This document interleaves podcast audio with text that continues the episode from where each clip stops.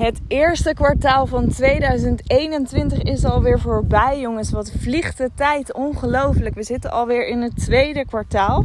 En dat betekent dat het eerste kwartaal is afgesloten, dan voorbij, niks meer aan te doen. Maar ik heb wel een vraag voor jullie. En die vraag is of jullie enig idee hebben hoe het eerste kwartaal is gegaan. En dan denk je misschien, Jorien, we zitten net nu, net in april. Geef me even de tijd. Maar toch wil ik het even met jullie delen waarom het zo belangrijk is om goed inzicht te hebben in je cijfers. Dus blijf luisteren, dan zal ik het je uitleggen.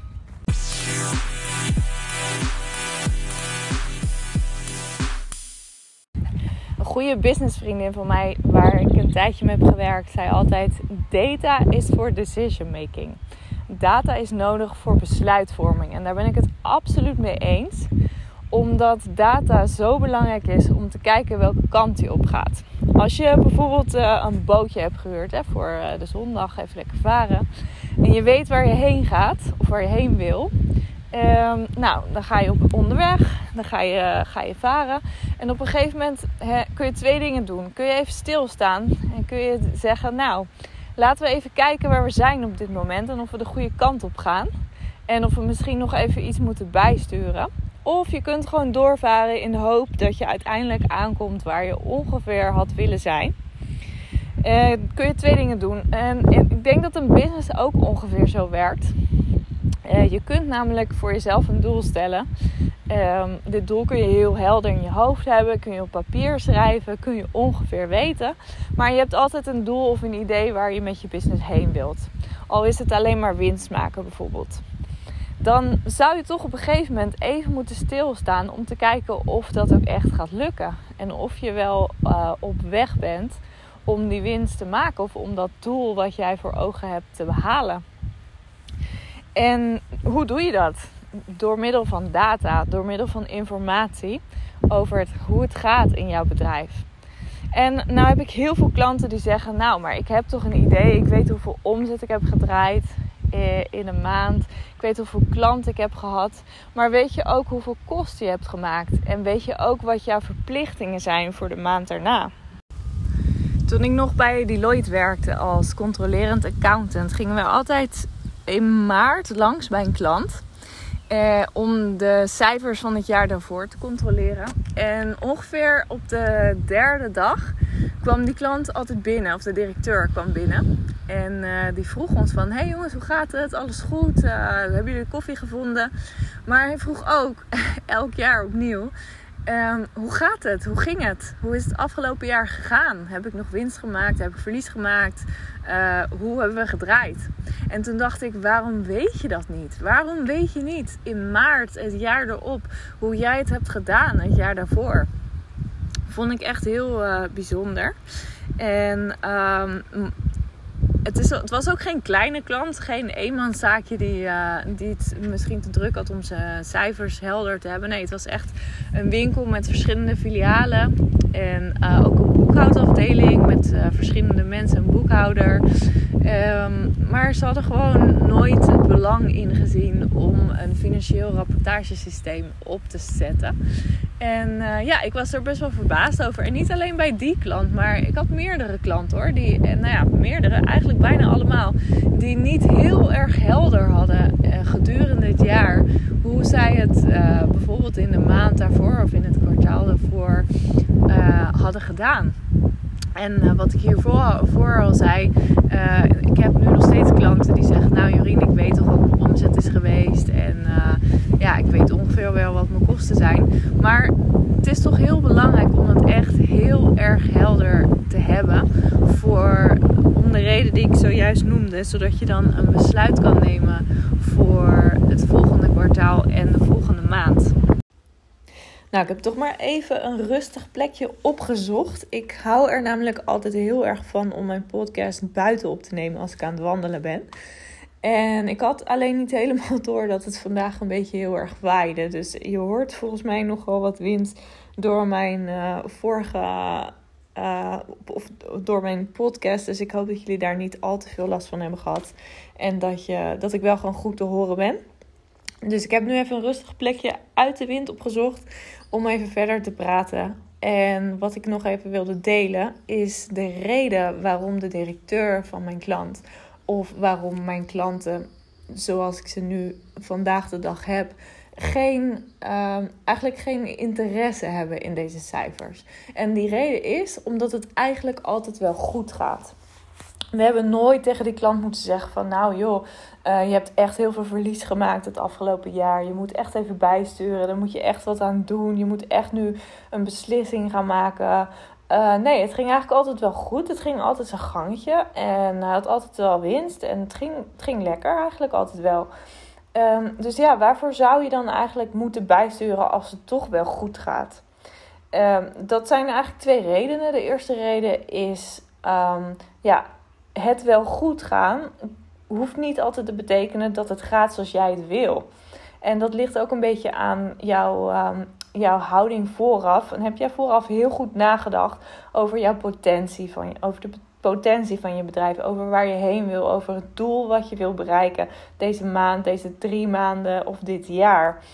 Want het kan namelijk heel goed gaan en je kan namelijk heel veel winst aan het maken zijn. Maar als het niet de winst is die jij zou willen maken, of die jij weet dat je kunt maken, ja, dan hoef je eigenlijk niet tevreden te zijn met hoe het gaat.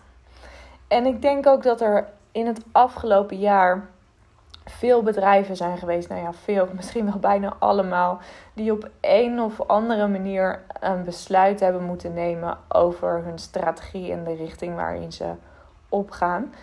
Het heeft eigenlijk nooit zo hoeven zijn. Uh, voor, uh, eerder van nou, dat, je, dat het echt uh, zo'n jaar is geweest waarop alles op zijn kop stond, waarop je eigenlijk helemaal weer je business opnieuw moet uitvinden of echt even goed moet kijken van nou welk onderdeel werkt, welk onderdeel werkt niet. En ja, het afgelopen jaar was toch wel daar uh, werden heel veel ondernemers toch echt wel verplicht om dat te doen eigenlijk. Verplicht om hun business onder de loep te nemen en verplicht om verschillende uh, ja, nieuwe mogelijkheden te bekijken. Maar ook verplicht om uh, de manier waarop ze eigenlijk altijd um, hun onderneming runden, om die aan te passen of bepaalde dingen gewoon te laten gaan en niet meer te doen. En ik heb dat uh, ook heel erg van mijn businesscoach uh, Tineke geleerd. Die zegt altijd van ondernemen is ook bewust de keuze maken om dingen niet te doen. En ik denk dat dat in dit geval ook heel erg belangrijk is. Maar dan moet je wel weten wat je niet moet doen. Want als jij, nou ja, we weten allemaal als ondernemer dat je tijd beperkt is. Als jij dan de keuze maakt om jouw tijd te investeren in iets wat jou eigenlijk helemaal niet zoveel oplevert. Terwijl je ook diezelfde tijd had kunnen stoppen in iets wat juist heel veel oplevert. Dan heb je de verkeerde keuze gemaakt. En die keuze kun je eigenlijk alleen maar maken op basis van data. Bijvoorbeeld, als jij twee producten in jouw assortiment hebt, waarvan er één heel goed loopt en heel veel verkoopt, en maar een hele kleine marge heeft, en jij constant op dat product aan het adverteren bent en het aan het aanprijzen en het staat op uh, in jouw winkels als je een winkel hebt of in jouw webshop staat het als uh, staat het voorin, staat het uh, helemaal aan het begin, zodat het allemaal de aandacht trekt van iedereen. Um, maar misschien heb je een ander product wat misschien niet zo goed loopt omdat je er niet zo heel veel aandacht aan geeft. Wat een hele hoge marge heeft. Waardoor jij, als je daar je tijd en je geld ook aan zou besteden. om dat product te adverteren. zou je dat veel meer winst opleveren. Nou, hoe weet je dat? Nou, als ondernemer weet je dat. Ja, denk je dat je dat weet? Weet je, je weet toch wel. Uh, je weet van jouw onderneming, je weet van wat je doet. Uh, je weet jouw producten, je kent jouw producten, je kent je markt, je kent je klanten, maar je hebt het eigenlijk nog nooit op papier gezien. En dan is het echt heel interessant om die cijfers naast elkaar te zetten en er gewoon eens naar te kijken en te analyseren. En dan zul je zien dat misschien het idee wat je hebt over dat product, wat super goed loopt, um, en waar jij dus inderdaad heel veel tijd aan uh, besteedt, wat jouw, wat jou, uh, hoe noem je dat, topproduct is. Um, dat, dat het jou helemaal niet zoveel winst oplevert als wanneer jij een ander product uh, zoveel aandacht zou geven. En dat is het belang van data. Data, zei ik al eerder, data is essentieel voor besluitvorming. En heel veel mensen, heel veel ondernemers denken bij het opzetten van een uh, financieel rapportagesysteem uh, dat ze een systeem moeten implementeren, dat het uh, heel ingewikkeld is, dat ze weer moeten leren met een nieuw systeem omgaan. Nou, ik heb al zoveel, zoveel systemen. Ik heb een boekhoudsysteem, ik heb een operationeel systeem. Moet ik nou weer een nieuw systeem implementeren? Maar met een uh, financieel rapportagesysteem bedoel ik eigenlijk gewoon een manier waarop jij op de eerste dag van de nieuwe maand inzicht hebt oh, in jouw cijfers van de maand daarvoor. Of dat kan zijn de tweede dag of de tiende dag, wat, wat, hoe het werkt voor jou. Maar een systeem. Dus niet nou, als ik de maand daarna een keer uh, denk van nou, hoe zou het eens een keer gegaan zijn, dan ga ik een keer kijken. Nee, een systeem. Op de eerste van de maand verzamel ik mijn cijfers. Uh, die ga ik dan verwerken of mijn boekhouder of uh, mijn assistent gaat die verwerken. En de vijfde van de nieuwe maand heb ik alle cijfers in mijn mailbox. En dat kan heel makkelijk, bijvoorbeeld in een Excel-sheetje.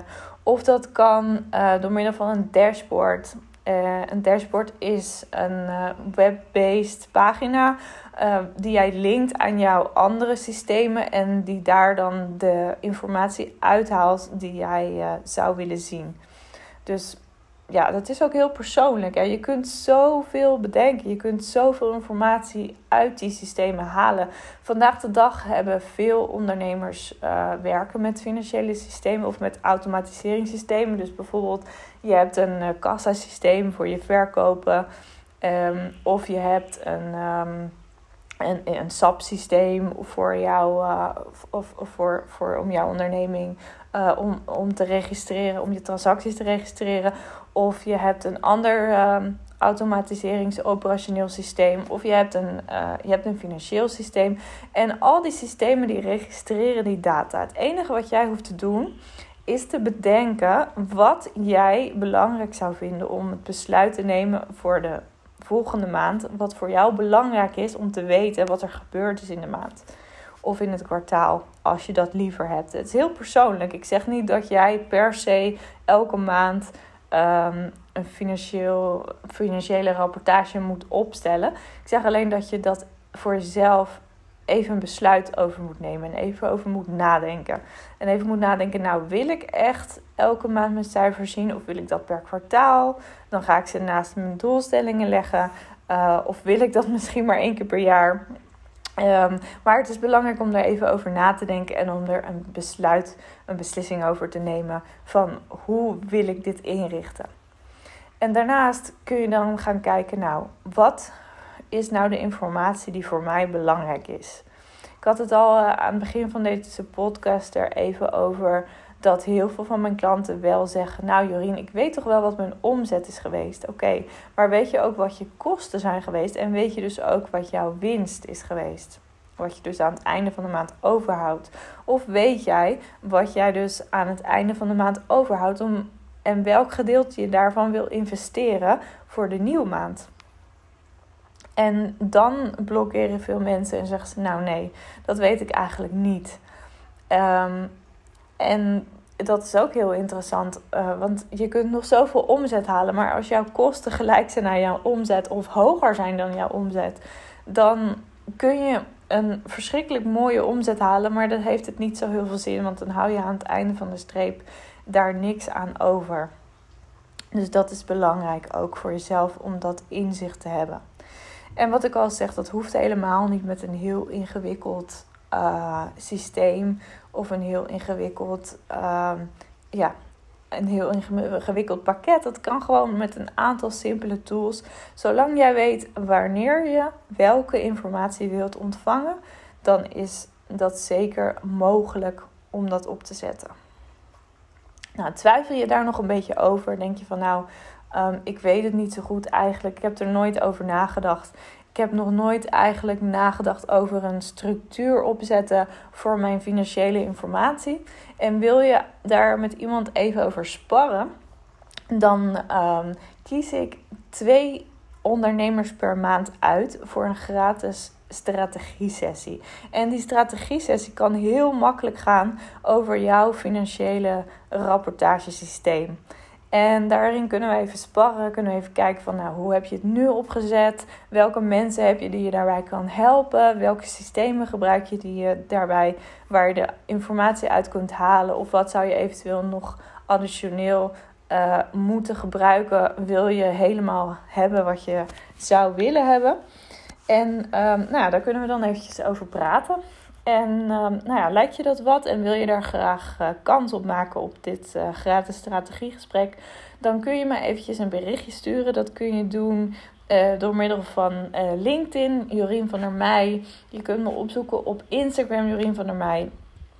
je kunt me opzoeken op Facebook, Jorien van der Meij. Of je kunt me, ik denk hier via de het ligt een beetje aan via welke app je deze podcast luistert. Maar als het via Anchor is, dan kun je daar een eh, voiceberichtje achterlaten. Maar laat me dat even weten. Dan uh, stuur ik je een formulier toe waarmee je kunt inschrijven. Um, het is nu het begin van een nieuwe maand en ik kies altijd einde van de maand een, uh, twee ondernemers uit waarmee ik dit gesprek ga doen. Maar goed, ehm, je kunt je inschrijven en dan kies ik, hopelijk kies ik jou eind van de maand uit. En dan gaan we eens even lekker praten over jouw financiële rapportagesysteem en de inzicht in jouw cijfers. En dat klinkt hartstikke saai, maar ik kan je zeggen dat als accountant, als um, ondernemer, um, is het echt essentieel belangrijk en op een gegeven moment ook super leuk. Want je ziet dan op een gegeven moment zie je patronen in de cijfers. En je ziet ook de.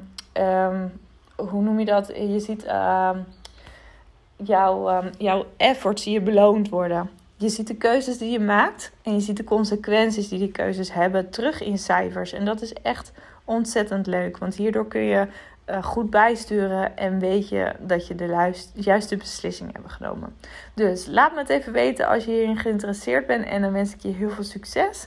En ik hoop dat, jij, uh, dat ik je heb geïnspireerd om jouw uh, cijfers over Q1 um, ehm, helder te krijgen of misschien over Q2. En dat je, dat je hiermee aan de slag gaat.